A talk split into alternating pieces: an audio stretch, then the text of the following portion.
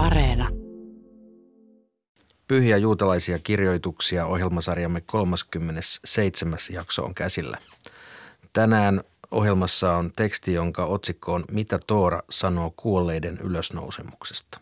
Niin, hyvät läsnäolijat, Riikka Tuori, Simon Liivson ja Tapani Harviainen, mitä Toora sanoo tästä asiasta? No ongelmahan rabbeilla oli se, että Toora ei ole yksiselitteisen selvä tästä asiasta. Heidän tehtävänään oli todistaa se, että sieltä löytyy todiste kuoleman jälkeiselle elämälle. Niin, tämä todellakin tämä Perek Helek-niminen osio niin äh, Sanhedrinissa niin on hyvin, hyvin mielenkiintoinen ja hyvin paljon luettu myöskin osio, tunnettu osio. Äh, johtuu ehkä siitä, kun se on niin kiinnostava. Kun kuuntelijat kohta käyvät sitä kuuntelemaan niin kuin mekin, niin mihin seikkoihin erityisesti kannattaisi kiinnittää huomiota Tapani? Tässä tarkastellaan asiaa jälleen kerran hyvin monesta näkökulmasta. Ja sinänsä keskustelu kuoleman jälkeistä elämästä on juutalaisuudessa jatkunut eteenkin päin. Yksi keskeinen asia on juuri tämä Maimonide eli Moshe ben Maimonin eräänlaisessa uskontunnustuksessa 13 uskon totuutta, jossa sanotaan, että me uskomme täydellä uskolla – Eh, kuolleiden eh, ylösnousemukseen. Tosiasiassa vaikeasti käännettävä termi eh, kuolleiden elävöittämiseen olisi yritys täsmällisemmin kääntää tähjat metim. Mutta mitä se oikein tarkoittaa, niin siitä juutalaisuudessa on sitten puhuttu hyvinkin paljon ja on myöskin paljon tämmöisiä näkökulmia, että kuolleiden ylösnousemus tai elävöittäminen, elävöityminen paremminkin – tarkoittaisi ainoastaan ihmisen muiston elämistä lapsissa ja hyvissä töissä ja niiden seurauksissa. Ja siitä huolimatta molemmat, jotka väittää, että me uskomme kuolleiden todellisen ruumiillisen ylösnousemukseen, että ne, jotka puhuu ainoastaan lapsista ja hyvistä teoista, katsoo olevansa ihan samalla tavalla, voi sanoa jopa hyviä juutalaisia. Voisi varmaan ihan nimeltä mainita, että entinen Helsingin synagogan esimies Sholem Bolotovski monissa esityksissään korosti sitä, että hänen näkemyksensä mukaan kuolleiden ylösnousemus on juuri tämä, tämä käsitys hy, hyvien tekojen vaikutuksesta ja elämän jatkumisesta lapsissa. Käymme kuuntelemaan tätä tekstiä tai tarkalleen ottaen sen alkupuoliskoa. Me vielä ensi kerralla seuraavassa jaksossa pureudumme tähän samaan tekstiin sen jälkiosaan. Mutta nyt siis kuuntelemme. Mitä Toora sanoo kuolleiden ylösnousemuksesta? Sanhedrin, suuri neuvosto. Mishna, Sanhedrin. Koko Israel on saava osuuden tulevasta maailmasta, sillä raamatussa sanotaan, vanhurskaita ovat silloin kaikki kansasi jäsenet, maa on iäti oleva heidän. He ovat taimia minun tarhassani, minun kätteni työ, jolla osoitan kirkkauteni. Seuraavat henkilöt jäävät osattomiksi tulevasta maailmasta. Ne, jotka väittävät, että kuolleiden ylösnousemus ei pohjaudu Tooraan tai että Toora ei olisi taivaallista alkuperää, sekä epikurolaiset. Rabbi Akiva toteaa, Osattomiksi jäävät nekin, jotka lukevat pyhien tekstien ulkopuolella olevia teoksia, sekä ne, jotka kuiskuttelevat haavan yllä jakeen. Minä en pane sinun vaivaksesi mitään niistä sairauksista, joilla kuritin egyptiläisiä. Minä, Herra, olen sinun parantajasi. Abba Shaul sanoo, paitsi jäävät nekin, jotka ääntävät Jumalan nimen jokaisen kirjaimen. Kolme kuningasta ja neljä maallikkoa jäävät osattomiksi tulevasta maailmasta. Nämä kolme kuningasta ovat Jeroboam, Ahab ja Manasse. Rabbi Jehuda sanoo, Manasse saa osuuden tulevasta maailmasta, sillä raamatussa sanotaan, kun Manasse rukoili Jumalaa, Jumala myöntyi hänen pyyntöönsä. Hän kuuli Manassen rukouksen ja johdatti hänet takaisin valtaistuimelle Jerusalemiin. Muut huomauttivat hänelle, Jumala johdatti Manassen takaisin valtaistuimelleen, ei tulevaan maailmaan. Neljä maallikkoa ovat Bileam, Doeg, Ahitofel ja Gehasi. Gemara. Miksi näin on? Tannaitti rabbi opettaa. He ovat kieltäneet kuolleiden ylösnousemuksen, joten he jäävät siitä paitsi, sillä pyhä, olkoon hän siunattu, mittaa kaikin osin samalla mitalla, mistä rabbi Shemuel Barnahmani kertoo rabbi Johananin pohtineen, miksi pyhä, olkoon hän siunattu, mittaa samalla mitalla. Koska raamatussa sanotaan. Silloin Elisa sanoi, kuulkaa Herran sana ja niin edelleen. Näin hän sanoo, Huomenna tähän aikaan Samarian portilla saa sekelillä seamitan parhaita vehnäjauhoja ja kaksi seamittaa ohria. Raamattu jatkaa. Vaunusoturi, joka seurasi kuningasta, sanoi Jumalan miehelle. Niinkö käy? Herra kai avaa kaikki taivaan luukut. Elisa vastasi. Sinä saat nähdä sen omin silmin, mutta syömään sinusta ei enää ole. Ja vielä. Niin hänen sitten kävi. Väkijoukko tallasi hänet portilla jalkoihinsa ja hän kuoli. Kenties juuri Elisan kirous aiheutti onnettomuuden, sillä Rav Jehuda sanoo Ravin todenneen, vanhurskaan kirous käy toteen, vaikka se olisi ansaitsematonkin. Jos asioiden laita on näin, tulisiko raamatussa pikemminkin lukea, että väkijoukko tallasi hänet jalkoihinsa ja hän kuoli? Miksi hänet tallottiin juuri portilla? Koska kaikki tapahtui alun perin portilla. Rav Johanan sanoi, miten kuolleiden ylösnousemus pohjautuu Tooraan? Koska raamatussa sanotaan, tuokaa tämä Herralle kuuluva uhrilahja pappi Aaronille. Elikö Aaron ikuisesti? Eihän hän edes päässyt Israelin maahan, jossa uhrilahja, teruma tuotaisiin hänelle. Jae opettaakin, että Aaron nousee kuolleista, minkä jälkeen Israel on tuova hänelle uhrilahjan. Kuolleiden ylösnousemus pohjautuu siis Tooraan. Ravi Jishmaelin koulukunta opetti, Aaronille merkitsee niin kuin Aaronille, niin kuin Aaron oli oppinut, haver, myös hänen poikansa ovat oppineita, haverimme. Rav Shemuel Barnahmani sanoi rabbi Johananin todenneen, mistä johtuu, että uhrilahjaa ei anneta oppimattomalle papille. Koska raamatussa sanotaan, hän käski Jerusalemin asukkaiden antaa papeille ja leeviläisille heille kuuluvat osuudet, jotta he voisivat tarkoin täyttää Herran lain vaatimukset. Ne, jotka täyttävät Herran lain vaatimukset, saavat osuuden tulevasta maailmasta. Ne, jotka eivät täytä Herran lain vaatimuksia, jäävät siitä osattomiksi. Rav Aha Bar Ada sanoi rabbi Jehudan todenneen, se, joka antaa uhrilahjan oppimattomalle papille, on kuin olisi antanut sen leijonalle. Niin kuin leijona saattaa raadella ja syödä saaliinsa tai olla tekemättä sitä, oppimaton pappi saattaa syödä uhrilahjan puhtaana tai epäpuhtaana. Rav Johanan lisäsi vielä. Tällainen henkilö saattaa jopa aiheuttaa papin kuoleman, sillä raamatussa sanotaan. Pappien on noudatettava minun säädöksiäni, etteivät he joutuisi syynalaisiksi ja kuolisi sen vuoksi, että ovat halventaneet pyhiä lahjoja. Rabbi Eliezer ben Jaakovin koulukunta opettaa, hän panee papin kannettavaksi syntitaakan, sillä raamatussa sanotaan eikä panna israelilaisten kannettavaksi syntitaakkaa sallimalla heidän syödä pyhiä lahjoja. Näin on opetettu. Rav Simai sanoo, mistä tiedämme, että kuolleiden ylösnousemus pohjautuu Tooraan? Koska raamatussa sanotaan, tein liiton heidän, patriarkkojen kanssa, että he saavat omakseen Kanaanin maan. Jakeessa ei sanota teille, vaan heille – Tämä todistaa, että kuolleiden ylösnousemus pohjautuu Tooraan. Muistisääntö. Mitä vanhurskaaseen tulee, ruumiskin nousee kuolleista.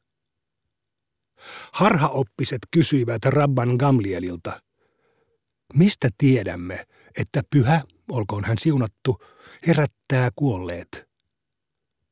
Gamliel vastasi heille, Toorasta, profeetoista ja kirjoituksista, mutta harhaoppiset eivät hyväksyneet tätä. Toorasta, koska raamatussa sanotaan, Herra sanoi Moosekselle, kun sinä olet mennyt lepoon isiesi luo, sinä nouset. Mutta harhaoppiset vastasivat hänelle, eikö jae jatku, että tämä kansa nousee ja lähtee hauraudessa.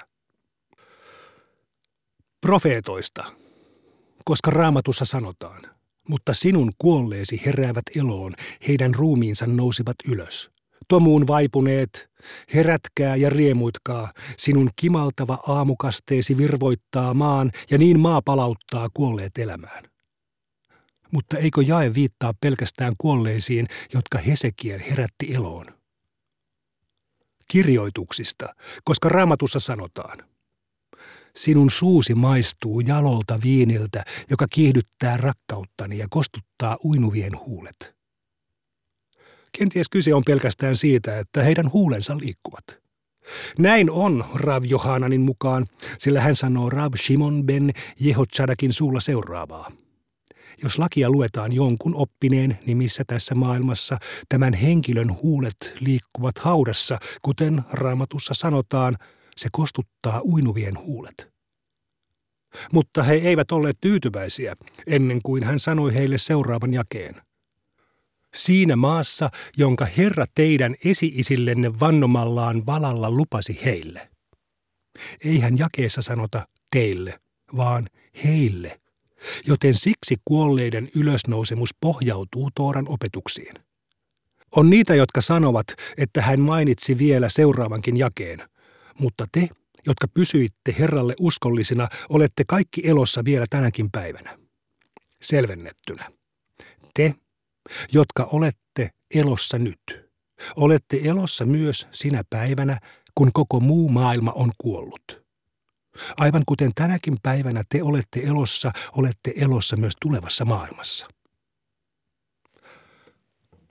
Romalaiset tiedustelivat rabbi Jehoshua ben Hananialta, mihin pohjautuu se, että pyhä, olkoon hän siunattu, herättää kuolleet henkiin ja tietää, mitä tuleman pitää.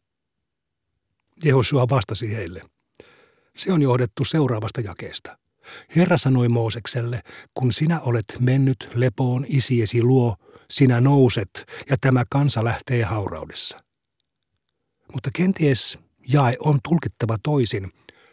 Mooseksen sijaan tämä kansa nousee ja lähtee hauraudessa. Hän vastasi, siinä tapauksessa teillä on puolet vastauksesta tiedossanne. Jumala tietää, mitä tuleman pitää. Toisaalla sanotaan näin. Rav Johanan on sanonut rabbi Shimon ben Johain suulla, mihin pohjautuu se, että pyhä, olkoon hän siunattu, herättää kuolleet henkiin ja tietää, mitä tuleman pitää.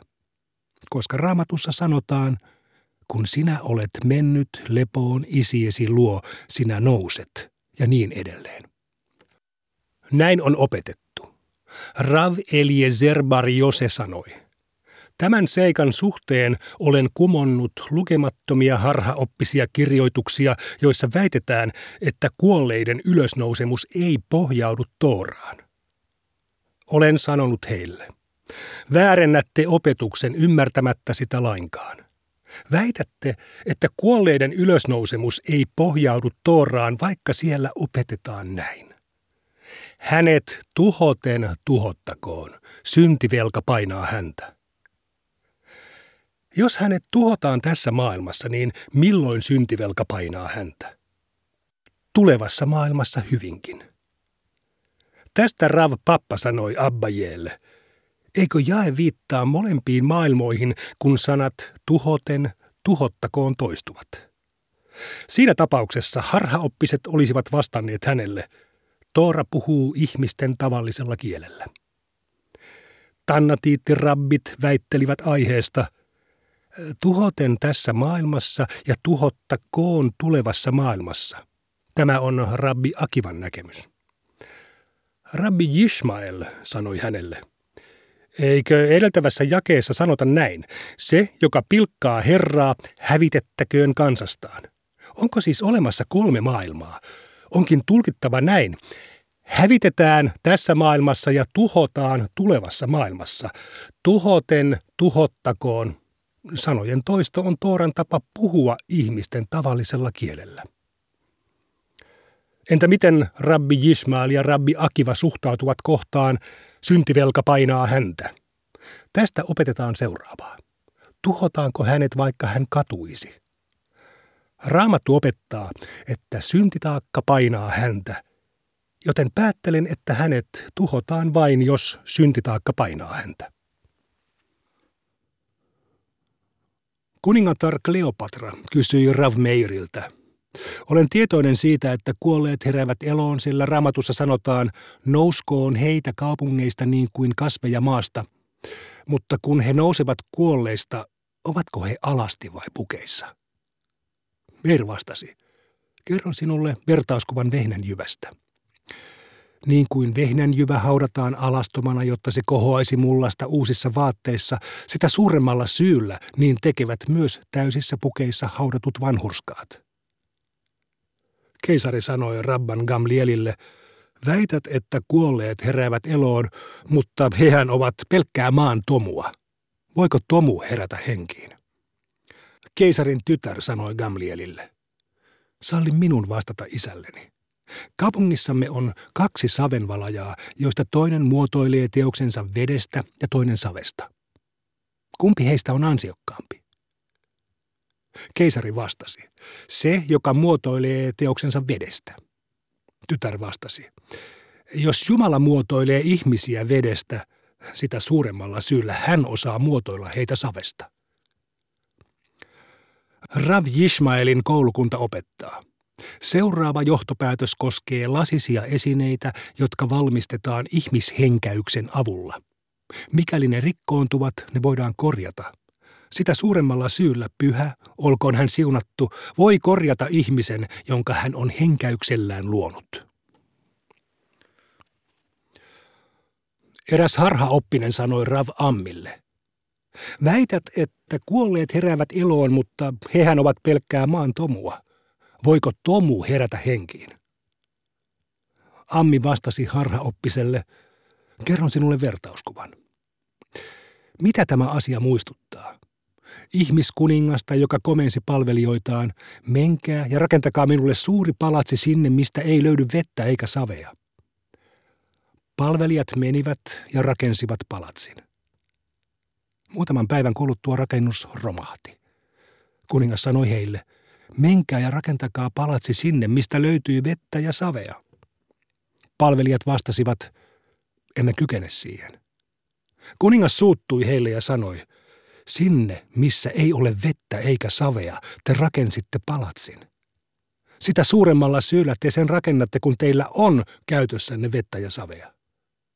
Jos et vieläkään usko minua, mene laaksoon ja tarkkaile hiirtä, joka vielä tänään on puoleksi lihaa ja puoleksi multaa. Huomenna se kypsyy ja kehittyy kokonaan lihaksi. Jos olet sitä mieltä, että tällainen kehitys vaatisi runsaasti aikaa, nouse vuorelle ja ota opiksesi. Tänään vuorella ryömii yksi etana, mutta kun sateet huomenna lankeavat, se kuhisee etanoita. Eräs harhaoppinen sanoi Kebiha ben Pesisalle, voi teitä väärintekijöitä. Väitätte, että kuolleet heräävät eloon. Elävätkin kuolevat, joten miten kuolleet voisivat elää? Kebiha ben Pesisa vastasi hänelle. Voi teitä väärintekijöitä, väitätte, että kuolleet eivät voi herätä henkiin, vaikka kaikki se, mitä ei ennen ollut, on juuri tällä hetkellä olemassa. Sitä suuremmalla syyllä se, joka oli kerran elossa, voi tulla eläväksi jälleen. Harhaoppinen sanoi, nimitit minua väärintekijäksi. Entäpä jos tulen ja potkaisen kyttyräsi irti? Gebiha Ben Pesisa vastasi, jos siinä onnistuisit, sinua pidettäisiin taitavana lääkärinä ja saisit avokätisen korvauksen. Näin kuulimme alkupuolen tekstistä, mitä Toora sanoo kuolleiden ylösnousemuksesta. Tämä loppupää vaikutti taas tällaisilta hieman kansantarinanoomaisilta kehittelyiltä, mutta, mutta tässä alkupuolella näin maalikkovaikutelman perusteella arvioin, että tai tämä tuntuu niin kuin tällaiselta melko seikkaperäiseltä todistelulta, tämän ylösnousemuksen todistelulta ja tulkitaan hyvin pikkutarkasti sanoja ja, ja näitä raamatun – jakeita. Tätä on varmaankin kuulijoidemme hiukan työlästä välillä seurata, joten he tarvitsevat hieman, hieman apua ja jonkinlaisia nostoja täältä, hyvät ystävät. Mitä haluaisitte poimia tästä tekstistä esiin? Koko kappalehan lähtee siitä, että täältä Mishnan jaksoissa puhutaan, että koko Israelilla on oleva osuus tulevasta maailmasta. Ja sitten siinä on se yksi kohta, että ne, jotka kieltää ylösnousemuksen, niin heillä ei ole. Ja sen jälkeen lähdetään sivukaupalla pohtimaan sitä, että miten se Tooran ylösnousemus, ää, miten Toora selittää ylösnousemuksen vai selittääkö ja millä tavalla. Sitten mua myös kiinnostaa tämä, kun tässä on rabbien välinen keskustelu, mutta sen lisäksi tässä on toinen osapuoli nämä harhaoppiset, jotka ilmeisesti hyvin tiukkaan kieltävät ää, ylösnousemukset. Ovatko he näitä kuuluisia Uudesta testamentista tuttuja saddukealaisia, joista joskus epäillään, että he on nämä ää, Talmudin harhaoppiset – Täällä puhutaan epikuurolaisista. Käytetäänkö sitä tässä yhteydessä niin kuin harhaoppisuuden yleisnimenä vai viitataanko sillä mitenkään kreikkalaiseen filosofiaan tai, tai koulukuntiin siellä? Kun nimenomaan sillä ei viitata. Siis epikuurolla, kreikkalaisen epikuurolaisuuden ajatusrakennelmiin, vaan siitä on tullut ikään kuin tämmöinen haukkumanimi apikores – joka edelleenkin esiintyy nykyhebreassa siis tämmöisenä harhaoppisena, harhaoppisena tai fuskaajan merkityksessä, väärin ajattelijan merkityksessä. Ja se herättää juuri kysymyksen siitä, että minkä verran tuohon kaan aikaan välitettiin perehtyä toisten oppien sisällyksiin. Vaan sieltä otettiin jotain tämmöisiä termejä vaan muutama ja, ja koko se epikuurolaisuus esimerkiksi oli hetkessä leimattu – tarkoittamaan yleisesti vain harhaoppisuutta. Kun näinkin tärkeä asia niin joudutaan ja, ja oikeastaan saadaankin kaivaa niin kuin rivien väleistä ja yksityiskohtien kautta päästään sitä päättelemään, niin kuin se on varmasti tällainen asia juuri tämän vuoksi niin kuin altis myöskin väittelyille ja spekulaatioille, mutta päädytäänkö tässä traditiossa koskaan mihinkään yhteisiin näkemyksiin näistä asioista vai onko tämä edelleenkin – ikään kuin avoin kysymys, josta, josta on luvallista väitellä? No siis, kun se on ainoa asia oikeastaan, mitä me, me ei voida niin todistaa. Varmasti tietää. Ti, niin, niin sen takia meillä on muutamia linjauksia siitä, miltä se todellisuudessa tulee näyttämään. Mikä on se aika, mikä on messianinen aika, milloin se tulee, mitä silloin tapahtuu tarkalleen, eh, miten kuolleet nousee ylös. Nämä, on muutamia vaiheita ja niiden tavallaan järjestäytymistä, millä, millä niin kuin tavallaan, mitkä ovat niiden osuudet ja mikä tulee minkä perään, vai onko niissä jotain päällekkäisyyksiä. Onko se puhtaasti henkis, henkistä, niin kuin tässä on, tai jotakin niin kuin arvoa. Onko se, mikä on sielun ja ruumiin uudelleen yhteiskohtaaminen. Ähm, ja sitten mikä on sitten tavallaan se täysin viimeinen osio, missä tavallaan olemme Jumalan läheisyydessä täysin. Eli nämä on niin tänään oikeastaan nämä, nämä keskusteluaiheet ja, ja niissä ei ole semmoista selkeää täysin samaa kaavaa, että voitaisiin sanoa, että kaikki rabbit ajattelisi niin kuin suuret risonimit, tämmöiset ähm, keskiajan rabbit äh, tai sitä ennen tulleet äh, ajattelisivat täysin samalla tavalla kaikki tästä asiasta. Joo, tämä 1100-luvun Egyptissä Kairossa asunut rabbi, äh, filosofi Maimonides on just sitä mieltä, että nämä on aika tällaisia – turhia kysymyksiä. Nämä esimerkiksi tämä Kleopatra täällä on kauhean kiinnostunut siitä, että no ovatko ne sitten here, hereillään alasti vai pukeessa. Tässä on vähän tällaista kiusantekoakin myöskin, että vitseillä, että mennään vähän liian pitkälle. Maimonides menee just siihen, että nämä kysymykset on täysin turhia, että siinä on kyse syvemmistä hengellisistä asioista. Ja kuten Tapani mainitsi aikaisemminkin, tämähän on yksi Maimonideen 13 opinkappaleesta tulee uskoa kuolleiden ylösnousemukseen, mutta juuri mitä Simon sanoi, se sisältö on sitten – saattaa olla filosofisestikin hyvin monimutkainen. Mutta mitä Simon sanoisit siitä, että, että mainitsin edeltäjäsi saarnoista, että kuolleiden elävöittäminen tarkoittaa ainoastaan vaikutusta, joka tulevassa elämässä on hänen lapsillaan tai hänen hyvillä töillään. Ja miksei myös pahoilla töillään. Kysymyksessä on nyt se, että, että se on tulkinnalle tilaa – tässä koko niin kuin aiheessa, missä me ollaan. Ja varmuudella me voimme sanoa, me voimme sanoa varmuudella sen, että me annamme omilla arvoillamme, omilla teoillamme selkeän viestin tuleville, jotka tulevat meidän jälkeemme. Se on ainoa varma asia, jonka jokainen meistä voi, voi todeta. Ja näin ollen hän ei ole väärässä siinä mielessä, että ainakin tämä asia on se, mikä tulee tapahtumaan. En, enkä, hänen kanssaan, en, enkä olisi hänen kanssaan sen enempää asiasta kiistely. Olisi, olisi ollut mielenkiintoista jutella hänen kanssaan siitä, että, että mitä sitten niin kuin tämä Maimonideksen ajatus ja se usko tota, ylösnousemuksen sitten hänelle tarkoittaa, onko pelkästään tätä vai onko siinä jotakin tämmöistä lisää, mitä hän ei välttämättä sitten maininnut puhuessaan sinulle tästä asiasta. Että onko se niin kuin, ollaanko me pelkistämässä hänen ajatuksiaan ottamalla vaan tämän kohdan hänestä puheestaan vai onko siinä jotakin muuta, mitä, mitä hän kenties ajatteli myöskin siitä, että, että mitä se tulevaisuudessa tulee tapahtumaan. En tiedä, se on hyvä kysymys. Ähm, mutta en mä tietenkään sano, että hän olisi väärässä, jos hän pelkästään tämän asian ajattelisi näin, koska onhan se, onhan se tavallaan niin kuin tietyn asian ylläpitämistä ja, ja palauttamista tavallaan uudelleen ja uudelleen tietynlaisen tilaan, jos puhutaan kabbalasta.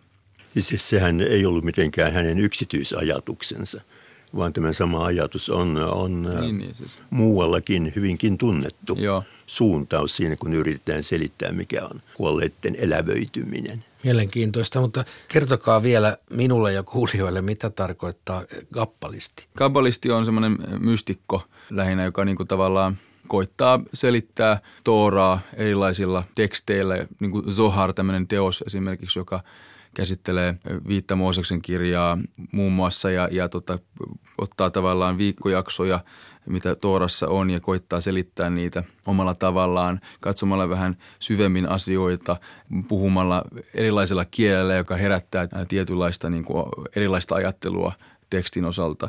Ja sitten tietenkin siihen liittyy, se on hyvin semmoinen laajahko termi, että siihen liittyy myöskin hyvin paljon tämmöistä äm, ekstra henkisyyttä, ekstra tämmöistä uskoa, niin kuin suhtautumista ympäristöön hyvin tämmöisellä omalaatuisella tavalla. Joo, eli Kabbala voisi myös määritellä, että se on juutalaista teosofiaa, eli pohditaan Jumalan rakennetta, mutta siihen kuuluu myös tällaisia, mitä on ehkä, mitkä siis tuttuja muistakin uskonnoista, tällaisia esimerkiksi meditaatiotekniikoita ja, ja pyrkimystä jonkinlaiseen jumalalliseen yhteyteen. Ja kabbalistiikkaan sisältyy tietyissä sen suuntauksissa on hyvin lavea oppirakennelma ja hyvin monipuolinen ja keskenään se kiistelevä. Niin tiettyihin suuntauksiin sisältyy tämmöinen ajatus, ajatus jälleen syntymästä muun muassa – että kabbalistiikassa on hyvin toisenlaisia ajatuksia kuin yleisessä juutalaisuudessa tai tämmöisessä, jos voidaan puhua valtavirrasta. Niin, niin puhutaan niin kuin Gilgul Neshamot, eli Aivan niin, joo, siitä joo. Nämä dibbuukit ja niin edelleen. Esimerkiksi Sulhan Aruh, eli tämän hyvin niin kuin sel, selvän 1500-luvulla Josef Kaaro, joka teki tällaisen hyvin lakitieteellisen, hyvin tällaisen asiassa pysyvän teoksen. Hänhän oli öisin, puhui tällaisen he, hengen kanssa ja oli hyvinkin vahvasti kabbalisti. Eli ei se sulje pois sitä valtavirtaakaan. Eli kabbala on osin myös hyvin vahvasti osa juutalaista ydintä. Niin, to, tosissaan niin vielä palatakseni tuohon Sholemiin, niin, niin, niin tottahan se on, että tämmöinen ajatus on olemassa. Se on jotenkin mulle, mä en ole koskaan sitä tavallaan itse sitä suuntaa tällä tavalla ottanut – ja sen takia se jollakin tavalla on mulle tällä hetkellä vielä vieras. Mä oon jotenkin aina miettinyt sitä tavallaan Maimonideksen tavo- tavoin, mutta samalla mulla on sitten ongelma sen kanssa. Siinä, siinä liittyy paljon, siinä on monia ongelmia mulla itselläni siitä, että miten mä tulkitsen sitä sitten kuitenkin loppupeleissä ja, ja, ja, ja miltä se tulee näyttämään. Mutta tämä on se tavallaan mun mielestä se meidän työkin, että meidän pitää olla Toorassa jatkuvasti mukana, jatkuvasti opiskella sitä, mennä lähemmäksi totuutta, mennä, lähe, mennä lähemmäksi sitä, se itse prosessi tavallaan rakentaa yksilöä. Ja, ja tota, se, se liittyy tähän aiheeseen, se liittyy kaikkeen muuhunkin aiheeseen, mutta eritoten tähän aiheeseen, koska se pistää sut jatkuvasti tavallaan miettimään olema, omaa olemassaoloa tässä nytten ja mikä se sun olemassaolosi on sitten, kun sä lähdet tästä paikasta pois. Hyvin mielenkiintoinen ja vaikea ja vaikea konsepti vaikein varmaankin. Niin se oli monissa tämmöisissä julkisissa esi- esiintymisissä ja mainitsi tämän ajatuksensa. Ja se herätti paljon huomiota siihen aikaan, voi sanoa. Että sitä on kyselty sen perään. Minultakin kyselty, että miksi, miksi näin opetetaan ja onko tämä yleinen käsitys juutalaisuudessa. Näitä mielenkiintoisia, mutta samalla varsin vaativia ajatuksia me nyt jätämme kuulijat sulattelemaan ja pohdiskelemaan ja kuulemin ensi kertaa.